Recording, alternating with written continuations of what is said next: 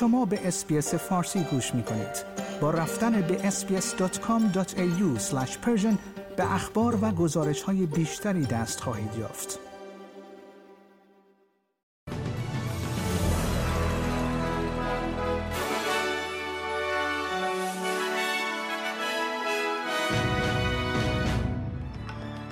دولت فدرال استرالیا قصد دارد به قلمروهای استرالیا این حق را بدهد که قوانین خود را در خصوص مرگ خودخواسته با کمک دیگران معرفی کنند ارائه دهندگان خدمات مراقبت از سالمندان در استرالیا می‌گویند که افزایش یارانه هایی که به آنها پرداخت می شود کافی نیست و اپراتور بازار انرژی استرالیا AEMO نقشه راه سی ساله خود را منتشر کرد.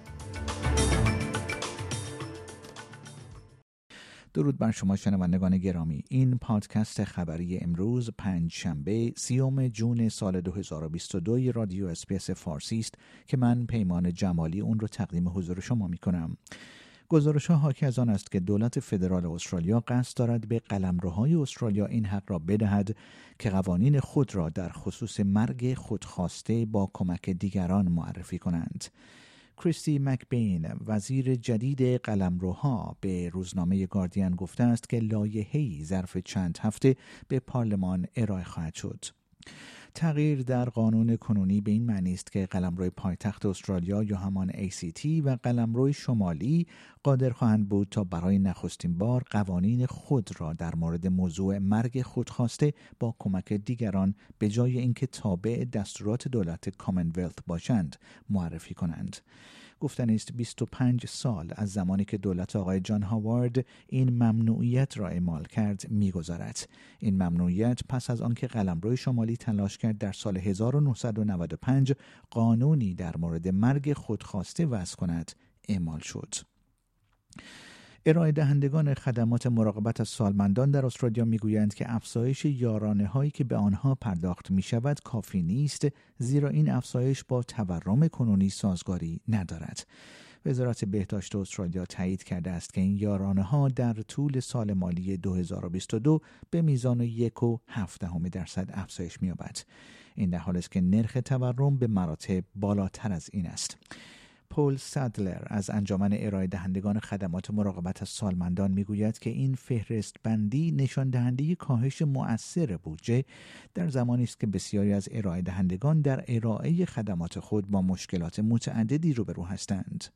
I am certainly concerned that there will be an increase in the number of aged care services, both residential care and home care, that will struggle to continue when their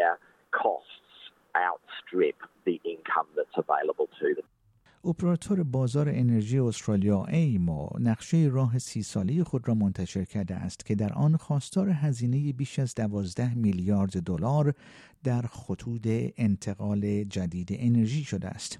ایمو می‌گوید که این سرمایه گذاری باید بلافاصله شروع شود. این درخواست در راستای طرح دولت کارگر برای تعمیر خطوط انتقال انرژی است اما ایمو می‌گوید پنج پروژه کلیدی که در حال حاضر در حال بررسی هستند باید تسریع شوند.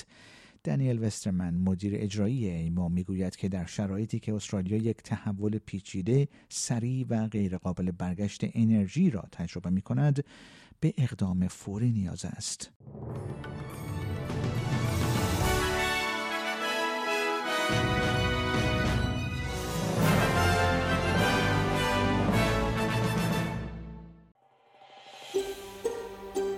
آیا می خواهید به مطالب بیشتری مانند این گزارش گوش کنید؟